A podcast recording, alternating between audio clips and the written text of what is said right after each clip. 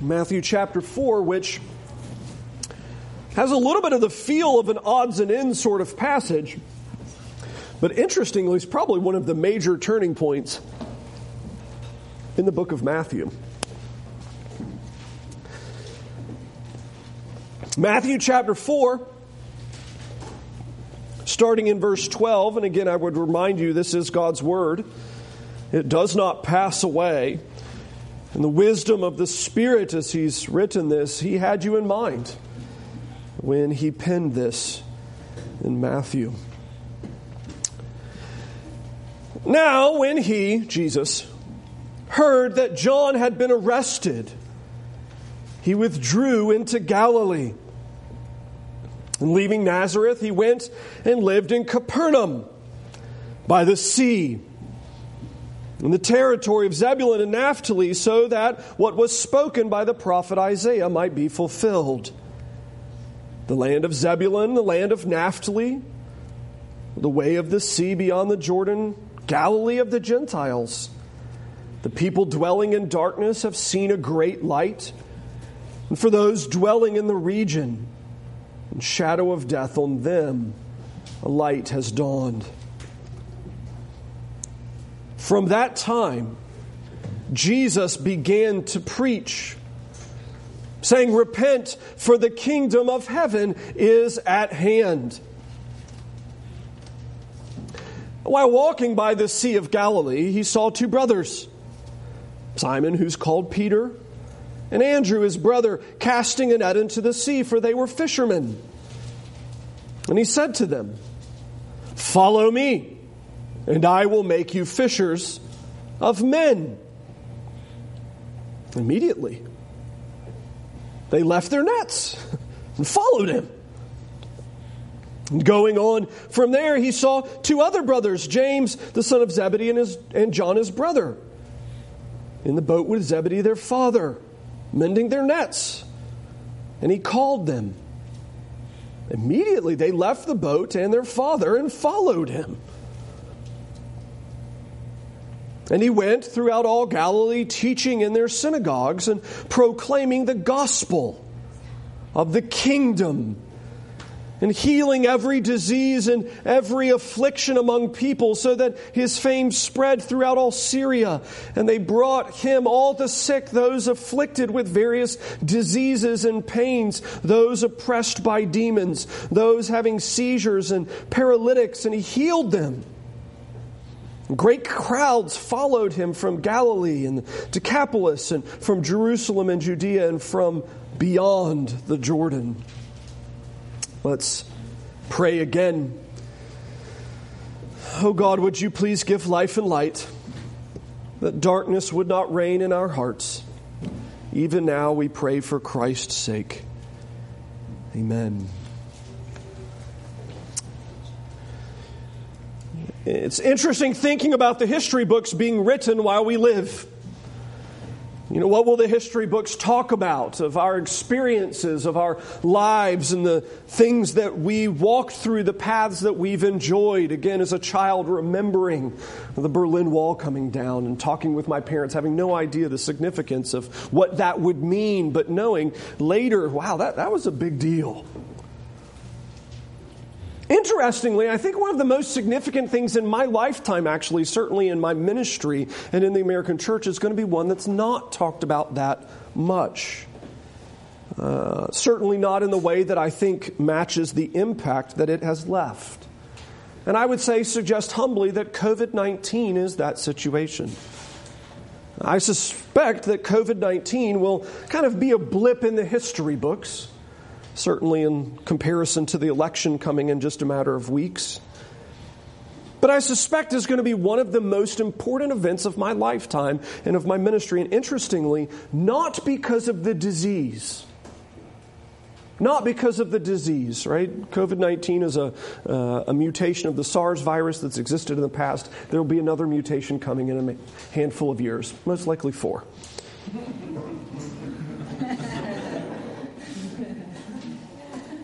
Significantly, though, I don't think it's going to be the disease that goes in the history books, uh, or certainly has the lasting influence, but it's going to be the treatment.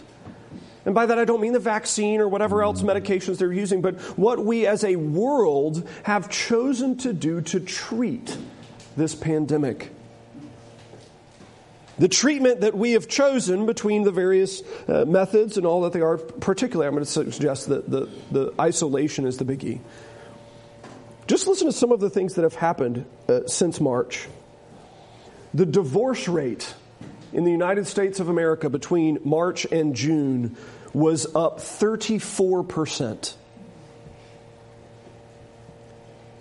For couples that got married in the five months prior to March, the divorce rate is over 20%. So you think about that. Out of all the marriages that took place in the five months prior to March, one in five of those is already divorced. To put that in perspective, that is more than double the normal divorce rate for the first five months of marriage. We are looking at a plague of divorce in the land. And, you know, it'd be one thing if we were saying, look, we're talking about a 34% increase from 0.001%. Well, that'd be terrible, but but that's still pretty decent math. You know, though, the stats, and unfortunately, we're talking about a 34% increase from like a 60% divorce rate. We're talking about a nation whose marriages are drying up and dying everywhere suicide is actually increasing and is increasing at a rate that actually hasn't even fully been documented yet. We don't have all of the numbers in on it yet, but it's interesting. Do you know the age group that is struggling with COVID the most in terms of suicide? 18 to 24. 18 to 24. That is an amazing stat because that is the age bracket where literally every door is open to you. you that, that's the age where you can literally pursue any sort of option you want to. You want to change your career? Great, you're young enough to do it. You want to go to school? Great, you're young enough to do it. You, you want to go travel and tour and learn about the world? You want to move countries? Great, you're young enough. You can do it with limited impact.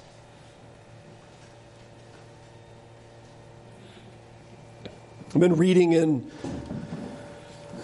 the medical kind of side of the, the psychology and, and, and, psychiatric medicine and such, and even the, the kind of just general pagan uh, medical professionals are beginning to say, look, what we're actually confronting with right now, what we're dealing with right now, is a crippling long term damaging, destroying disease upon the mind of Americans.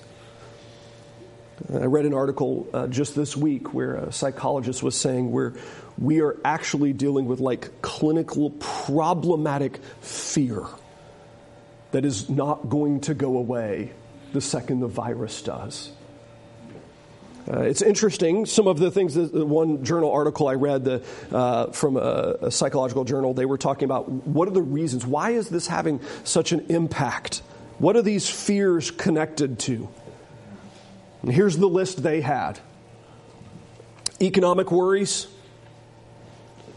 self isolation, health concerns, separation from religious bodies social media, and limited access to medical help.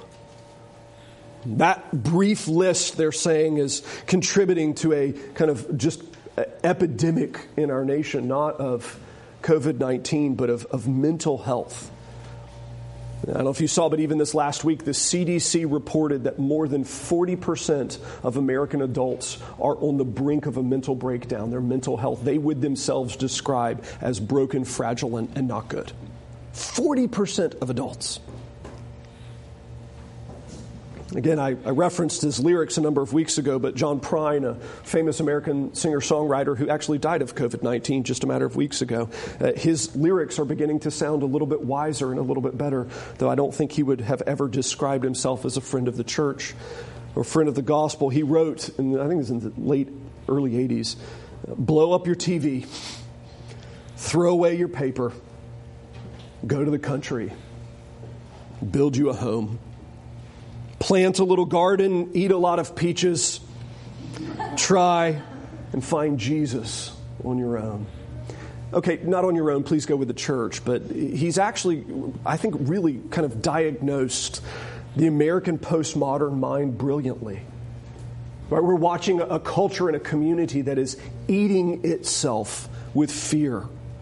Right? When, when psychology today is saying, please turn off Facebook, please turn off Twitter, please turn off your television, please stop watching the news, it's destroying your mind.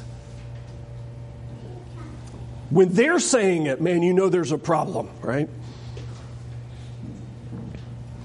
And I, I, think it's interesting uh, what it is, and particularly if you look at this 18 to 24 age bracket, I, I think what's happening is, is for many Americans, this is the first experience, the first time where we've been forced to live within our own little kingdom within our own little realm where we actually, for the first time, kind of get to be the, the king of the world in which we survey. And we're finding out that we're not very good company. We're finding out that when I'm, I'm, stuck in my own head for a long time, guess what? I don't really enjoy myself. And I think as a nation, we're, we're beginning to wrestle with this conversation of, of uh, when I get stuck having to deal with me, I don't like me. And what do I do with that? Then, much less if you actually throw in any of the kind of realities of having to confront death.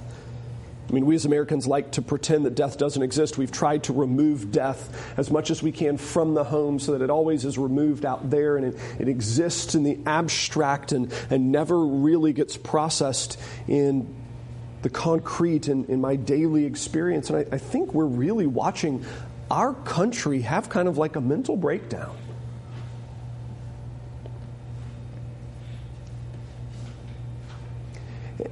And I appreciate the significance of that kind of for the church.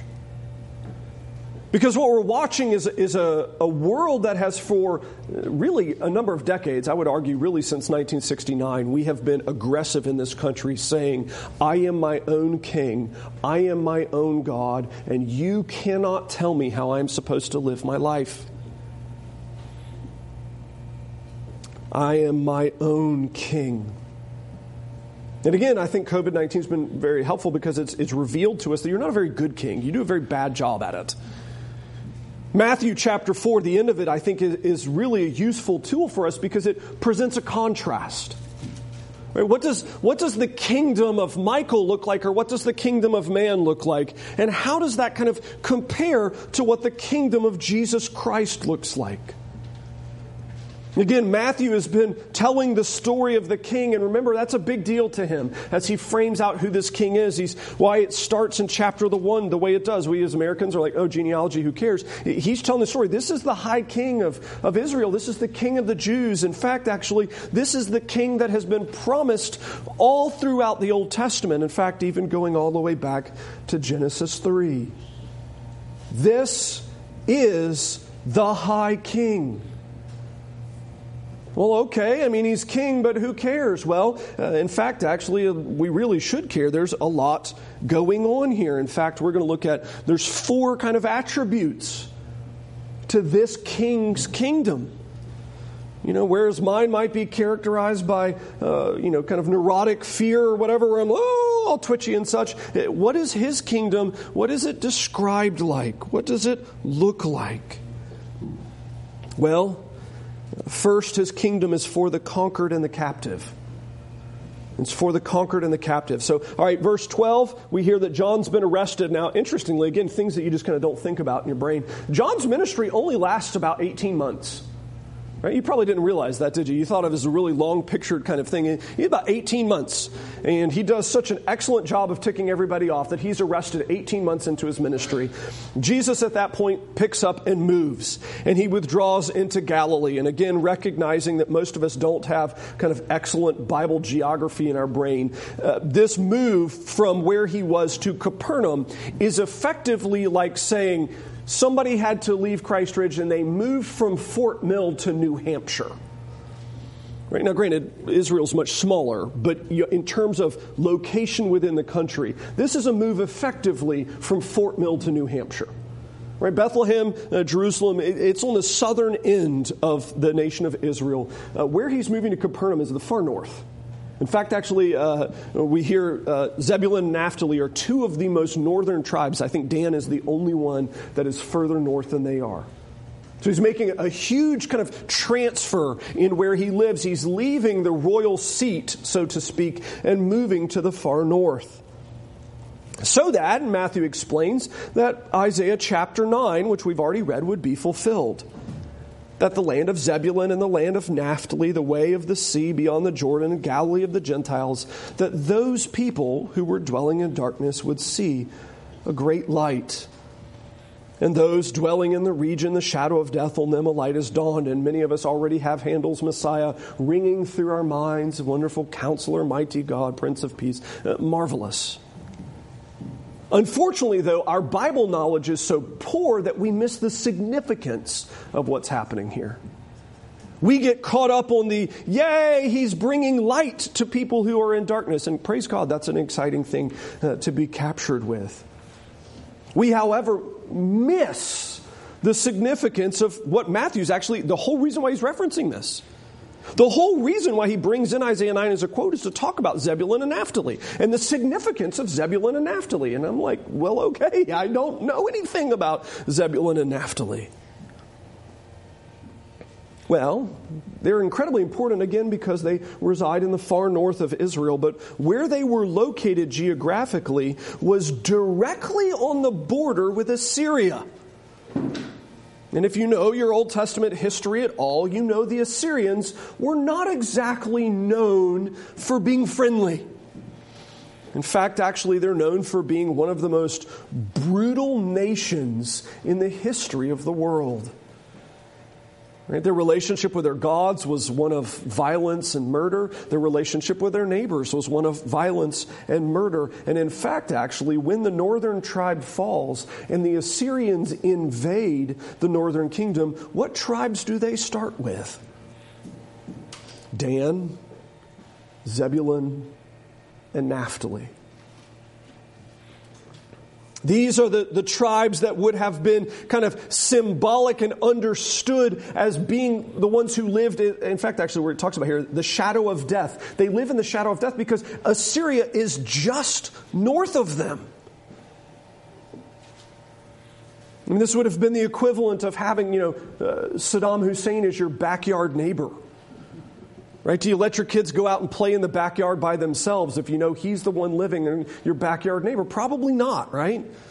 Kind of known for being a bit murdery. We kind of don't want the kids playing out with the murdery neighbor in the backyard, right? That's what these nations or these tribes would have been uh, aware of. Look, we've got the, the, the wicked, crazy guy living right there, and at any point when he invades, guess where he's going to invade?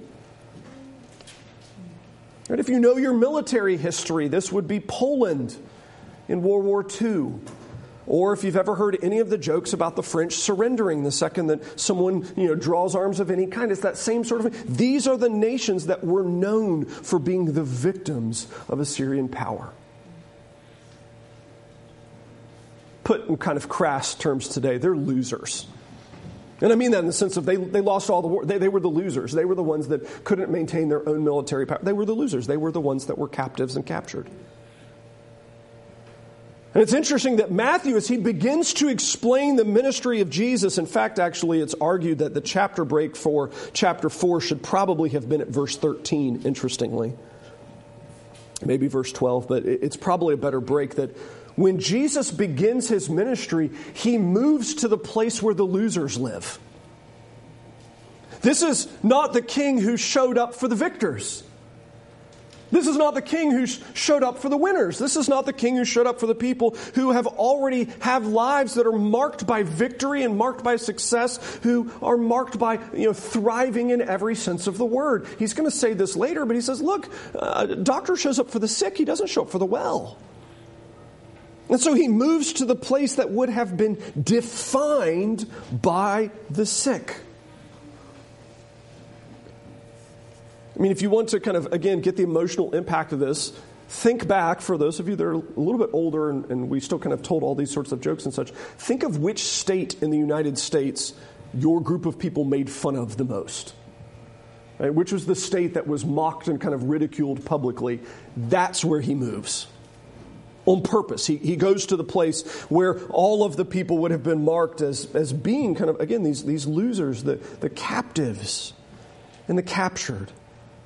And it's intriguing. This king comes in to a region that is marked by loss, that is marked by brokenness, that is marked by people who do not live victory in any sort of way. And what happens, verse 16? These are the people that are dwelling in darkness, both kind of physically speaking, so to speak, from their politics, but even more so spiritually speaking. What does he do? He brings them a great light.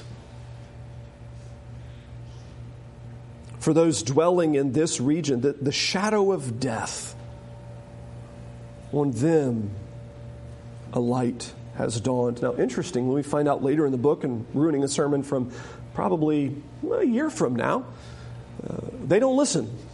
And in fact, actually, Capernaum is punished so badly it's almost destroyed off the map. Uh, so that when they're excavating it now, they're still arguing over what the buildings are because they don't know, they don't even know what happened to the city. It was so bad which is prophesied later in the book of Matthew. It's intriguing that this king shows up and, and he defines this kind of first element of his kingdom and says, Well, who is it for? well, it's for losers.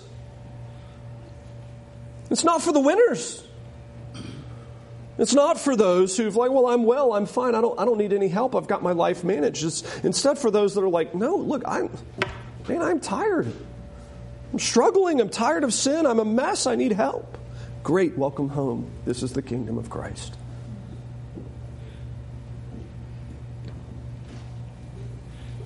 Secondly, we look at verse 17. He begins his preaching ministry, and he begins it with the sermon that, whoo, is not popular today, is it? What's the content of his ministry? Matthew sums it up in one sentence. What is the content of Christ preaching? Repent, for the kingdom of heaven is at hand. We don't really like that idea of repentance. We like the idea of human flourishing. Here, come, live your best life now. That's not how he, he leads off. He leads with repentance. But interestingly, what does he explain about his kingdom in that second part? Well, it's not just a kingdom for the conquered and the captive, but it's a kingdom that's here right now. Like right now. Like right now. So that when he's saying it, he's, he's not saying, look, you have to wait for the king's reign later. He's not saying you have to wait for the king's reign after you die. You're not having to wait for it at some point in the future. The king reigns right now.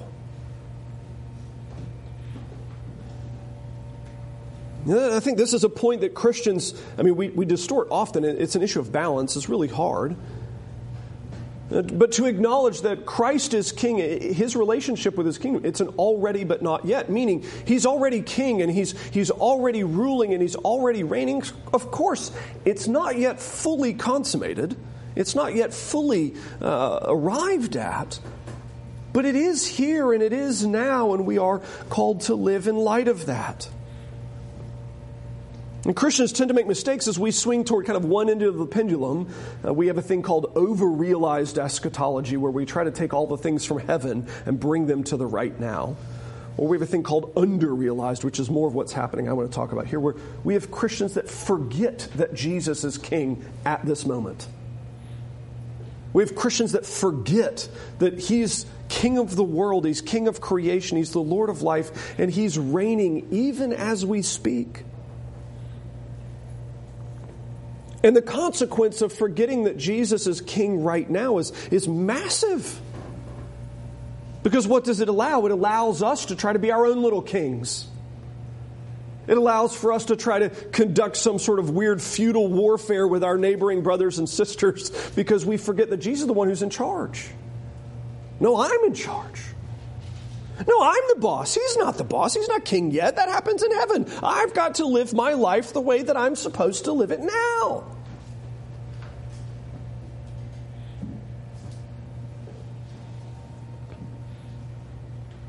It shapes how we think about bad things when they happen. Well, if only God would have helped me. He is. He's king right now. He's not waiting until later, he's doing it right now.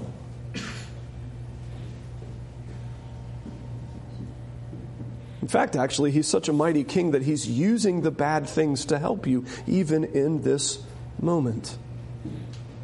In fact, actually, we could go so far as to say, even using death when that shows up.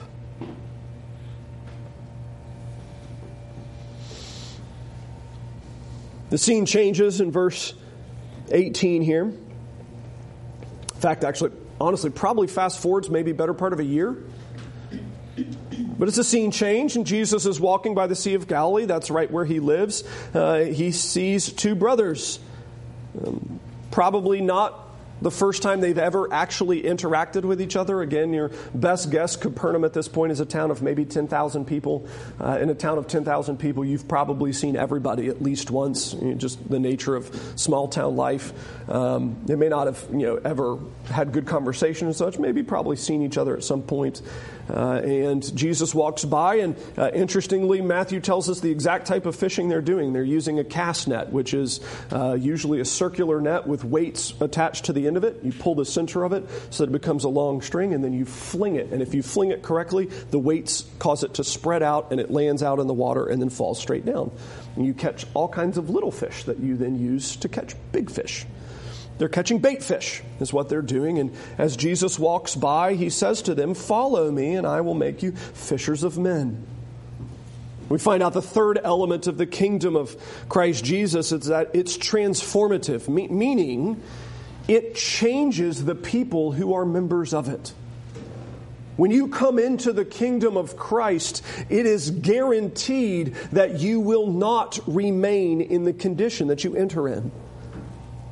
Which again, praise God, thinking in terms of Zebulun and Naphtali. If you're, you're entering into his kingdom as a captive, you don't stay a captive. If you're entering into his kingdom as the sick, you don't stay the sick. You don't remain in the condition that you're in. He transforms you, he changes you, he remakes you, and makes you new. And it's interesting, here you have these fishermen who uh, we would have marked at this time as being probably extraordinarily brave. That's what we would think of them as. Um, probably a better comparison would be maybe a firefighter today. Jews hated the water, so guys who spent their life fishing would have been heroes and uh, you know kind of these you know, rough and tumble kind of, uh, sort of guys. And here Jesus just walks up to him and says, "Hey, guess what? It's time to follow me." Now, interestingly, that command for us doesn't carry huge emotional punch because we don't think of schooling in the same format that they did. The, the command that he gives them, the offer, follow me, is uh, the offer for formal discipleship.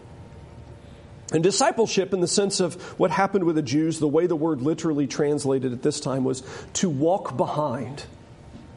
Meaning, you, you found someone that was your model and you followed them everywhere they went. And if you think about when you were a child and you went to the beach and you were walking with your parents and maybe you got behind your dad and you tried to step in his footprints as much as you could so that there was only one set of footprints and sure they were too far apart but you did the best you could to kind of model where your dad was stepping. That's exactly what the, the idea of discipleship was in uh, this time for the Jews. It was you picked a, a person and you followed them everywhere they went.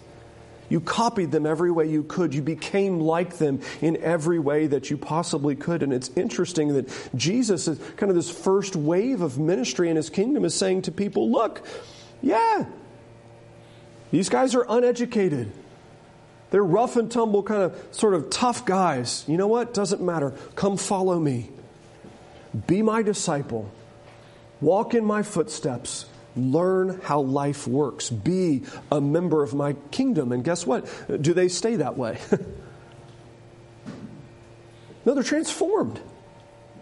I mean, these men are transformed so that just the four that we find out about here, uh, one of them becomes an author of Scripture. They, they all die as martyrs. They're amazing in their relationship. Well, three of them do. They turn out to be these amazing men transformed into the mighty heroes of the faith. Because God changes his people as part of his kingdom. Lastly, fourthly, mark of his kingdom is it is a kingdom of health and wholeness.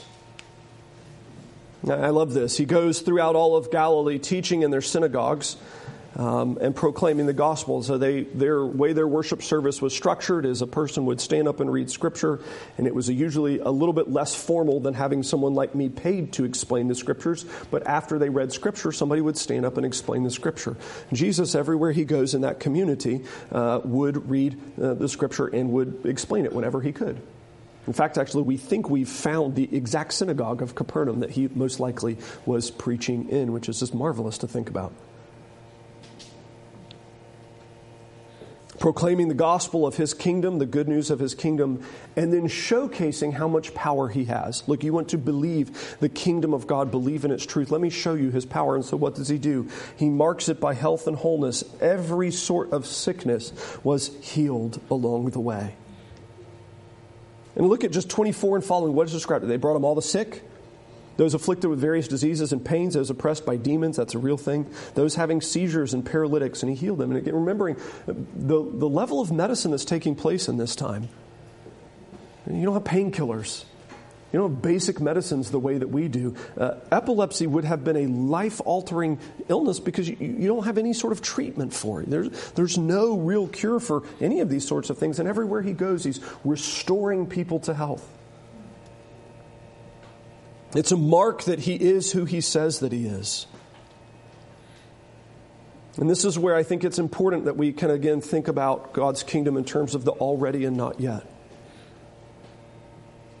You realize that when you join the kingdom of Christ, your healing, both physically and spiritually, is never up for negotiation ever again. I want you to hear that. When you join the kingdom of Christ, Every ill and hurt that you have physically and spiritually will be healed. That is no longer up for negotiation. The only thing that is left for us to figure out is does it take place before our death or after? We never have to worry ever again of will I be made whole? Will, will the hurts inside be restored? Will the, the loneliness inside? Will the, the sadness, will, will the, the brokenness of our body, will these things ever be restored? Will they be made right? And, and it's incredibly important that from the very beginning, he's framing out look, he's the Lord of life and he's the Lord of health. He's the Lord of wholeness. All of these things will be done. Now, some of them won't be done until the, you, you've perished and you get your new body. That new body that will never be sick again but He is the God who makes all things new, and all things well, and all things whole. And so his kingdom is marked as being for the conquered and the captive. It's right now. It's transforming the people who are in it, and he's healing all of the members of his kingdom. Well, it's pretty fantastic. I mean, that's a, that's a sweet deal. And to think that it's offered to us freely, it cost him his life, but cost me nothing. Uh, there are, however, three commands here that I would just very briefly, in just about two minutes, like for us to just quickly contemplate. Three commands in this passage that Jesus gives to his people. First, uh, verse 17, repent. This is the imperative. It is the message that he gives. What is his relationship with his people? Well, they are to be people that are repentant. As I mentioned in my introduction, I think this is actually going to be one of the longest lasting problems of the COVID 19 season is that people have been allowed to live in their own homes and live in their own heads in a way that let them believe they are their own king. You don't believe me? Wait and watch how this body begins to interact with itself when we move into that new building. Start paying attention to just the little bits of friction in your own heart where you've gotten irritated with your brother or sister in the church, where you're harboring that tiniest little bit of bitterness, that little bit of extraordinary selfishness that has been allowed to grow. There's a reason why King Jesus' kingdom for his people is built upon repentance. Because it's a time where we have to say, I'm not the king, you are.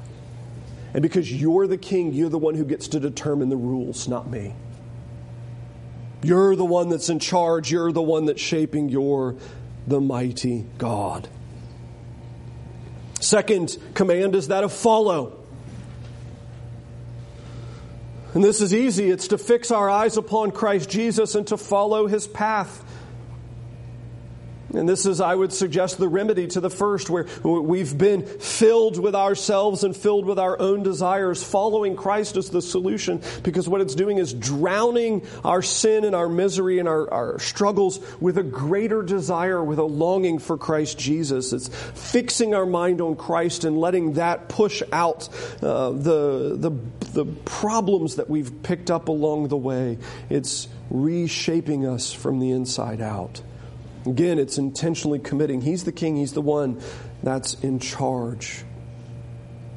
And then lastly, the obvious one it's go fishing. Go find others. Tell them this kingdom, if it's that great, it's worth talking about. And that doesn't mean that we all have to become world renowned apologists that are, you know, masters of apologetics and challenging people's worldviews. I'm not talking about that. I'm just talking about, look, when you get excited about something, you talk to people about it. Talk to people about it. Just tell them. That's all you have to do is tell them what you're excited about. Let the Lord be the one who's responsible for how it plays out and how He uh, uses you, but just talk about it. Right? In a world that is filled with misery, in fact, actually, again, as I said, filled with so much misery, the divorce rate is skyrocketing. We belong to a kingdom that's not filled with misery. In fact, actually, where misery is healed. Let's talk about that and see what God will do. Let's pray. Lord, we bless you. We thank you that you heal our hurts and that you heal them in the future as well as the present. Thank you that we follow in the path of Christ, which is suffering for a time but victory later. Oh Lord, would you fix in our minds the beauty of Christ Jesus, in whose name we pray. Amen.